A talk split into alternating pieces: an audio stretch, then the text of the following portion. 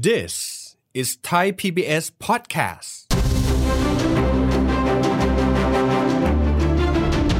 ท่านเคยสังเกตไหมครับว่าเงิน 100 บาทในกระเป๋าของท่าน ปีนี้มูลค่าของมันลดน้อยลงไปเรื่อยๆ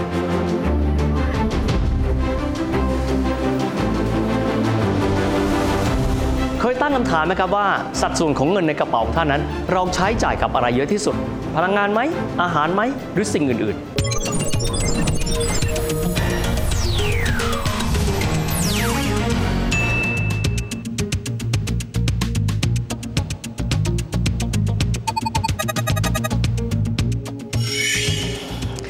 วัสดีครับท่านผู้ชมครับ ยินดีต้อนรับเข้าสู่รายการเศรษฐกิจติดบ้านนะครับ วันนี้ครับเราจะมาคุยถึงเรื่องของเงินเฟ้อ บางคนบอกว่าพูดเรื่องเงินเฟ้ออีกแล้วเหรอ ไม่พูดคงไม่ได้แล้วครับ เพราะว่าเป็นประเด็นที่ค่อนข้างใหญ่ แต่วันนี้เราจะลองไปดูนะครับในเรื่องของการเปรียบเทียบที่บอกว่า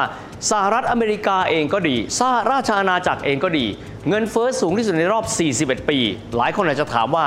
ยุคไหนอะบางคนยังไม่เกิดเลยด้วยซ้ำแต่บ้านเราถ้าบอกว่าเงินเฟ้อในครั้งนี้นะครับ 7.66%เมื่อเดือนมิถุนายนที่ผ่านมา บอกสูงที่สุดในรอบ 13 ปี เอ๊ะ แสดงว่า 13 ปีที่แล้ว หรือว่า 41 ปีที่แล้วนะครับ ในสหรัฐอเมริกากับในสหราชอาณาจักรเนี่ยมันต้องเกิดเหตุการณ์อะไรขึ้น วันนี้เราจะลองมาดูนะครับว่า 41 ปีที่แล้วนะครับในโลกตะวันตกเอง 13 ปีที่แล้วในบ้านเรากันเองที่บอกเงินเฟ้อมันค่อนข้างสูงนั้นเป็นอย่างไรกันบ้าง นอกเหนือไปจากนี้ ถ้าเทียบกันแล้วว่าเงินเฟ้อในยุคนั้นกับยุคนี้เหมือนต่างกันอย่างไร ต้องบอกแบบนี้ครับว่ามันมีความแตกต่าง เพราะองค์ประกอบหนึ่ง นั่นก็คือเรื่องของตัวราคาอาหารนี่แหละครับ แต่ว่าที่เราโยงมาถึงเรื่องอาหาร เพราะเราต้องการอยากให้ท่านผู้ชมได้ดูนะครับว่าคำว่าตะกร้าเงิน เวลาที่เขามีการวัดว่าเงินเฟ้อมากขึ้นเป็นกี่เปอร์เซ็นต์ เมื่อเทียบกันกับช่วงเดียวกันของปีที่แล้วเนี่ยมันเกิดมาจากอะไร และอีกส่วนหนึ่งเลย คนแต่ละคนนะครับในระบบเศรษฐกิจจะได้รับผลกระทบจากเรื่องของเงินเฟ้อในแต่ละครั้งไม่เท่ากันด้วย เป็นเพราะว่าอะไรอะขออนุญาตที่จะย้อนอดีตไปนะครับใน 41 ปีที่แล้วนะครับ ของโลกตะวันตกกันบ้าง ที่ก็บอกว่าช่วงนั้นนะเงินเฟ้อเยอะมากมายมหาศาลเลยนะครับ คือเกินไปกว่า 10 กว่าเปอร์เซ็นต์ หรือแม้ทั้ง 20เปอร์เซ็นต์ถ้าเกิดว่าเราดูในสหราชอาณาจักรนะครับ ในตอนนั้นคือ 18.6เปอร์เซ็นต์กันเลยนะครับ นั่นก็คือในปี 1981 ไปดูกันก่อนครับว่า 41 ปีที่แล้วนั้นเกิดอะไรขึ้นตอบได้เลยครับ ถ้าหากว่าเราไปมองสังคมของโลกตะวันตกในเวลานั้นเนี่ย จะพบว่าในช่วงปี 1978 1979 ครับ ในช่วงปลายทศวรรษที่ 70 นั้น เกิดปัญหาแบบนี้ครับ ก็คือความไม่สงบแล้วก็ความวุ่นวายในพื้นที่ตะวันออกกลาง จริง ๆ แล้วเนี่ยเริ่มต้นมานะครับตั้งแต่ปี 1973 อันเป็นปีที่มีการสู้รบกันอีกครั้งใหญ่เลยนะครับ ระหว่างกลุ่มสันนิบาตอาหรับกับทางด้านของอิสราเอล ซึ่งในช่วงเวลานั้นครับ กลุ่มประเทศอาหรับ ซึ่งถือได้ว่ามีทรัพยากรน้ำมันจำนวนมากมาย มีการลดกำลังการผลิตน้ำมัน และทำให้ราคาน้ำมัน ซึ่งณเวลานั้นเนี่ยอยู่ที่ประมาณ 2 ดอลลาร์ 50 เซนต์เนี่ยครับมีการปรับตัวขึ้นถึง 4 เท่าตัวภายในเวลาเพียงแค่ 12 เดือนเท่านั้น เพราะฉะนั้นปี 1974 ครับ จึงเป็นปีที่พบว่าโลกใบนี้ขาดแคลนน้ำมัน ราคาน้ำมันนั้นแพงขึ้น สิ่งเหล่านี้ยังไม่จบแต่เพียงแค่นั้นครับ ถึงแม้ว่าหลังจากนั้นมีการหาแหล่งน้ำมันเพิ่มเติมมากขึ้น บนโลกใบนี้ แต่ก็นั้นก็ตามแต่ครับวิกฤตการเมืองอันเกิดขึ้นกับประเทศอิหร่าน ซึ่งถือได้ว่าเป็นอีกหนึ่งประเทศผู้ส่งออกน้ำมันรายใหญ่ของโลกนั้น วิกฤตการในครั้งนั้นก็คือการสิ้นสุดการอยู่ในอำนาจของพระเจ้าชาปาลาวี ที่อิหร่าน การเข้ามาของอายาโทลโคเมนี ในช่วงเวลานั้นครับทำให้อิหร่าน ซึ่งถือได้ว่าเป็นหนึ่งในประเทศชั้นนำของการส่งออกพลังงานโลกนั้น มีการลดกำลังการผลิต ก็เลยทำให้ราคาน้ำมันในช่วงปลายทศวรรษที่ 70 นั้น พุ่งสูงขึ้นอีกครั้งหนึ่ง จะพบนะครับว่าครั้งใดก็ตามที่ราคาน้ำมันพุ่งสูงขึ้น เป็นหลักเป็นเท่าตัวในแบบนั้น ก็จะทำให้โลกนั้นเกิดเงินเฟ้อครับ สาเหตุเพราะว่าสินค้าและบริการไม่ว่าจะประเภทประเภทใดก็ตามแต่ ล้วนแต่มีตัวต้นทุน ซึ่งฝังอยู่ในนั้น และนั่นก็คือตัวราคาพลังงาน จินตนาการนะครับว่าเราต้องการที่จะซื้อสินค้าประเภทอาหาร ก็จะต้องมีการที่จะขนส่งสินค้า ต้นทุนการขนส่งสินค้าก็ไม่สามารถหลีกเลี่ยงเรื่องของราคาพลังงานได้ถูกไหมครับ ดังนั้นในช่วงปี 1981 ครับ ซึ่งตรงกันกับยุคของประธานาธิบดีโรนัลด์เรแกนของสหรัฐ แล้วก็นางมาการ์เร็ตแทชเชอร์ในสหราชอาณาจักร ช่วงนั้นก็เลยเกิดเงินเฟ้ออย่างรุนแรงกันด้วย อัตราดอกเบี้ยของสหรัฐอเมริกาในเวลานั้นเทียบกับตอนนี้ไม่ได้เลยนะครับ เพราะในเวลานั้นก็ตกประมาณ 20%เงินเฟ้อก็พุ่งกันไป 10 กว่าเปอร์เซ็นต์ ในขณะที่สหราชอาณาจักรนะครับภายใต้การบริหารงานของนางมาร์กาเร็ตแทชเชอร์เวลานั้นเงินเฟ้อสูงถึง 18.6%ด้วยกันด้วย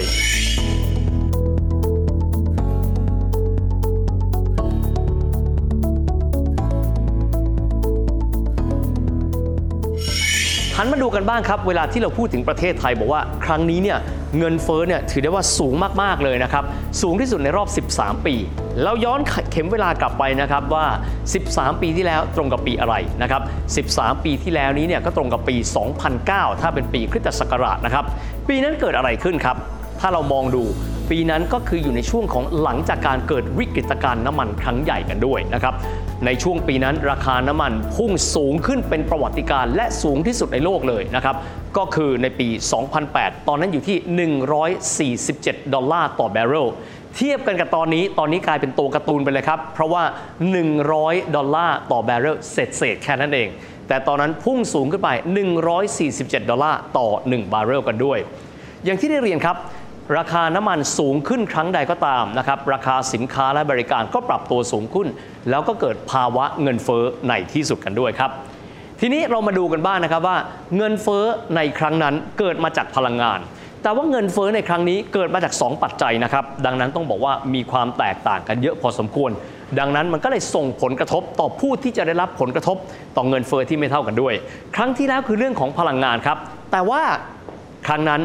ไม่เกิดวิกฤตการอาหารครับ แต่ว่าในครั้งนี้แตกต่างกันไปนะครับ เพราะว่า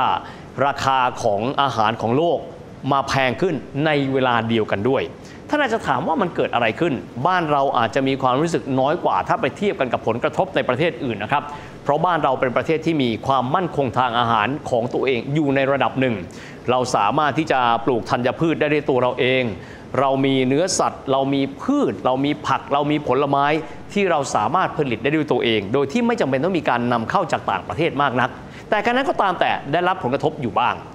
มาดูสเกลของโลกกันบ้างครับ ที่บอกวิกฤตการณ์อาหารโลกตอนนี้เกิดจากอะไรนะครับ เราไล่เรียงกันมาหลายครั้งนะครับ เพราะว่า 2 ประเทศที่เป็นคู่สงครามในเวลานี้ก็คือรัสเซียกับยูเครน เป็นประเทศที่มีการส่งออกนะครับแป้งสาลีรายใหญ่ของโลก สัดส่วนของโลกกับประมาณสัก 20% ถ้าลองคิดดูว่าถ้าหากว่าข้าวสาลีไม่สามารถที่จะส่งออกได้ในโลก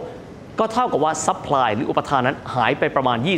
20%คนฝรั่งครับ โลกตะวันตก นิยมกินอะไรครับ ขนมปังซึ่งก็มาจากแป้งสาลี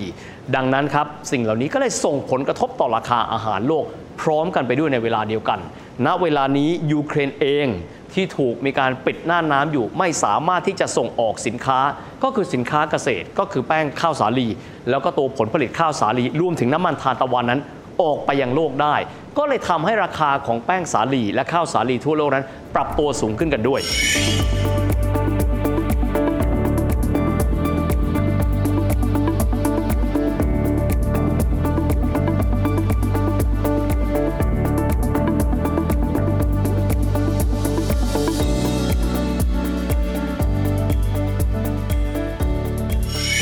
ครับ มาดูบ้านเรากันบ้างครับ เราจะบอกว่า เอ๊ะบ้านเราก็ไม่เคยได้บริโภคข้าวสาลีกันนักสักเท่าไหร่ สิ่งที่ทำจากข้าวสาลีก็อาจจะมีก็คือข้าวสาลีที่ผลิตในบ้านเราได้บ้าง เช่น กรณีบะหมี่กึ่งสำเร็จรูป หรือว่าขนมปังบางส่วน เพราะเราเนี่ยไม่ได้บริโภคขนมปังเป็นหลักเพราะเราบริโภคข้าวเป็นหลักเลยนะครับ แต่อย่างไรก็ตามครับ ถ้าหากว่าสินค้าประเภทใดประประเภทหนึ่งเนี่ยไม่สามารถที่จะเติมเต็มตลาดโลกได้เต็มที่ ก็มีความหมายว่าคนในโลกอาจจะต้องมีการเปลี่ยนประเภทของธัญพืช เปลี่ยนประเภทของอาหารขึ้นมา ก็จะดันราคานะครับของสินค้าอื่นเช่น กรณีของธัญพืช ปรับตัวสูงขึ้นด้วย ดังนั้นครับราคาของสินค้าเช่น กรณีของข้าว ก็จะมีการปรับตัวสูงขึ้นไปตามราคาตลาดโลกกันด้วย แต่ไม่แต่เพียงแค่นั้นครับเรามองว่าเราสามารถผลิตอาหารได้เอง แต่จริง ๆ แล้วนะครับการจะผลิตอาหารได้ส่วนหนึ่งเลยครับ เราต้องการอะไรกันบ้าง เราต้องการอาหารสัตว์ เราต้องการปุ๋ย ซึ่งสิ่งเหล่านี้ครับประเทศไทยไม่สามารถผลิตเองได้ทั้งหมด โดยเฉพาะยิ่งเลยปุ๋ยเราเคยไล่เรียงกันมาก่อนหน้านี้แล้วนะครับเป็นออองค์ประกอบที่เราจะต้องนำเข้ามาจากต่างประเทศ และด้วยเหตุนี้เองก็เลยดันให้ราคาอาหารในบ้านเรานั้น ปรับตัวสูงขึ้นไปด้วย ถึงแม้ว่าบ้านเราจะเป็นผู้ส่งออกรายใหญ่นะครับทางด้านอาหารของโลกก็ตามแต่ ทีนี้เรามาดูกันบ้างครับทำไมถึงต้องอธิบายกันมายืดยาวนะครับว่าเงินเฟ้อในครั้งนี้มีความท้าทายสูง เพราะมี 2 ปัจจัยก็คือเรื่องของอาหารกับพลังงาน ไม่ได้มีเฉพาะพลังงานแต่เพียงอย่างเดียวเหมือน 13 ปีที่แล้วนะครับ สิ่งเหล่านี้มันส่งผลครับ เพราะถ้าเราไปดูเรื่องของตัวเงินเฟ้อซึ่งมีความเกี่ยวข้องกันนะครับกับเรื่องของค่าครองชีพครับ เวลาที่ทางกระทรวงพาณิชย์มีการวัดว่าตอนนี้ค่าครองชีพนะครับ โดยปกติของคนไทยปรับตัวสูงขึ้นเท่าไหร่ เขามีวิธีการครับ ก็คือการใช้ตะกร้านะครับก็เหมือนตะกร้าเวลาที่เราไปซูเปอร์มาร์เก็ตนะฮะและถ้าเกิดว่าใส่สินค้าอุปโภคบริโภคที่มีความจำเป็นต่อการดำรงชีวิต ซึ่งมีทั้งหมด 430 รายการ แบ่งออกเป็น 7 หมวดหมู่แล้วเนี่ยถ้าใส่เข้าไปแล้ว ราคาในปัจจุบัน เทียบกันกับราคาของประมาณ 1 ปีก่อนหน้าในกรอบเวลาเดียวกัน เช่น กรกฎาคมของปี 65 เทียบกันกับกรกฎาคมของปี 64 ราคาถ้าหารเฉลี่ยออกมาแล้วเนี่ยปรับตัวสูงขึ้นกี่เปอร์เซ็นต์ เราก็จะได้ออกมาว่าอันนั้นแหละครับคือตัวเลขเงินเฟ้อก็คือราคาสินค้าและบริการอันเป็นปัจจัยพื้นฐานของการที่คนไทย จะดำรงชีวิตต่อไปได้นั้น เทียบกันกับปีก่อนหน้าแล้ว ปรับตัวสูงขึ้นเท่าไหร่กันบ้าง ตัวเลขล่าสุดก็คือเงินเฟอ้อของเดือนมิถุนายนครับปรับตัวสูงขึ้นมามากกว่า 7%ด้วยกัน แต่ประเด็นสำคัญเป็นดังต่อไปนี้ครับถ้าหากว่าเราไปเอ็กซเรย์ภายในตัวตะกร้าที่เขาใช้ในการที่จะวัดนะครับว่าอัตราเงินเฟอ้อนั้นเป็นเท่าไหร่ พบแบบนี้ครับว่า สัดส่วนที่หนักที่สุดเลยนะครับก็คือสัดส่วนของตัวอาหารไม่ว่าจะเป็นอาหารสดนะครับหรือว่าอาหารในรูปแบบต่างๆ นั้น ปรับตัวสูงขึ้นอย่างมีนัยสำคัญ ก็ดังที่ได้อธิบายมาแล้ว เรื่องของพลังงานครับถามว่าสำคัญอย่างไร เรื่องของพลังงานนั้นอยู่ในตะกร้าในการวัดเงินเฟ้อเช่นเดียวกันนะครับเพราะพลังงานนั้นมีบทบาท 2 อย่างครับพลังงานจะเป็นส่วนหนึ่งของค่าครองชีพ เวลาที่เราเดินทางก็คือพูดง่ายๆการคมนาคมประจำวัน อีกส่วนหนึ่งครับพลังงานที่เราใช้ในเคหสถานพูดง่ายอยู่ที่บ้านเราก็คงจะต้องใช้พลังงานถูกไหมครับ เช่น กรณีของพลังงานไฟฟ้า ดังนั้นถ้าว่าตัวแปรเหล่านี้มีการปรับตัวสูงขึ้น ก็จะทำให้ตัวค่าสินค้าและบริการที่มีอยู่ในตะกร้านั้นปรับตัวสูงขึ้นด้วย เรามาดูนะครับหมวดหมู่ต่างๆ ในตะกร้าที่เขาใช้ในการวัดเงินเฟ้อของบ้านเรามีทั้งหมด 7 หมวดหมู่ดังต่อไปนี้ครับหมวดหมู่ที่ 1 เลยคือหมวดอาหารและเครื่องดื่มที่ไม่มีแอลกอฮอล์อันนี้รวมอาหารสดไปด้วย 2 ครับหมวดเครื่องนุ่งห่มและรองเท้า 3. หมวดเคหสถาน อันนี้รวมถึงค่าไฟแล้วก๊าซหุงต้มด้วย ก็คือพลังงานที่เราต้องใช้ในบ้าน ต่อมาหมวดการตรวจรักษาแล้วก็บริการส่วนบุคคลต่อมาคือหมวดพาหนะการขนส่งการสื่อสารก็รวมถึงพลังงานไปด้วย เพราะว่าถ้าไม่มีพลังงานคงเดินทางกันไม่ได้ ต่อมาคือหมวดการบันเทิง การอ่าน การศึกษาและการศาสนา และสุดท้ายครับหมวดยาสูบและเครื่องดื่มแอลกอฮอล์ซึ่งก็มีสัดส่วนอยู่ในตะกร้า ในการที่เขาใช้วัดเงินเฟอ้อกันด้วยเช่นเดียวกันนะครับ นอกเหนือไปจากนี้ไปดูไส้ของหมวดหมู่อาหารกันนะครับ ได้แก่กลุ่มสินค้าข้าว แป้ง แล้วก็ผลิตภัณฑ์จากแป้งพบนะครับว่าราคานั้นปรับตัวลดลง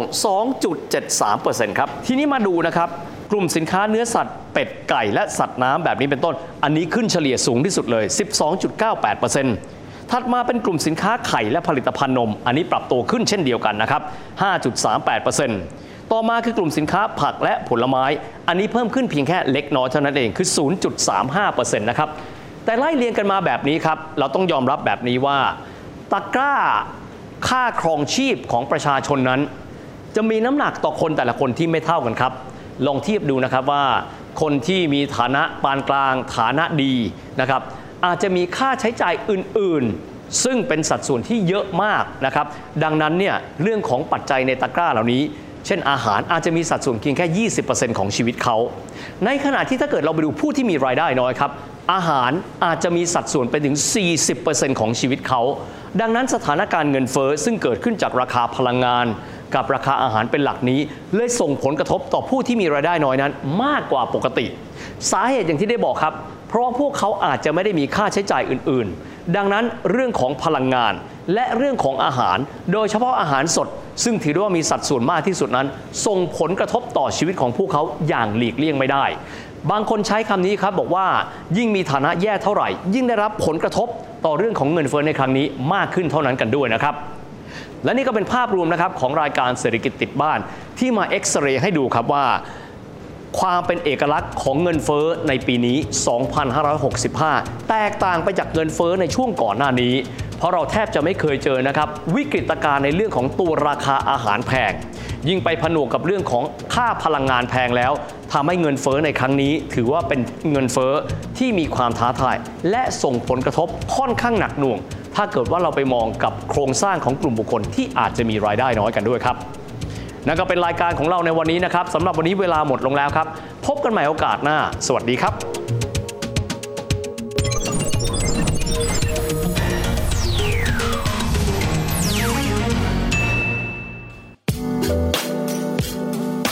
ติดตามรายการทางเว็บไซต์และแอปพลิเคชันของไทย PBS Podcast Spotify SoundCloud Google Podcast Apple Podcast และ YouTube Channel Thai PBS Podcast Thai PBS podcast. View the world via the voice.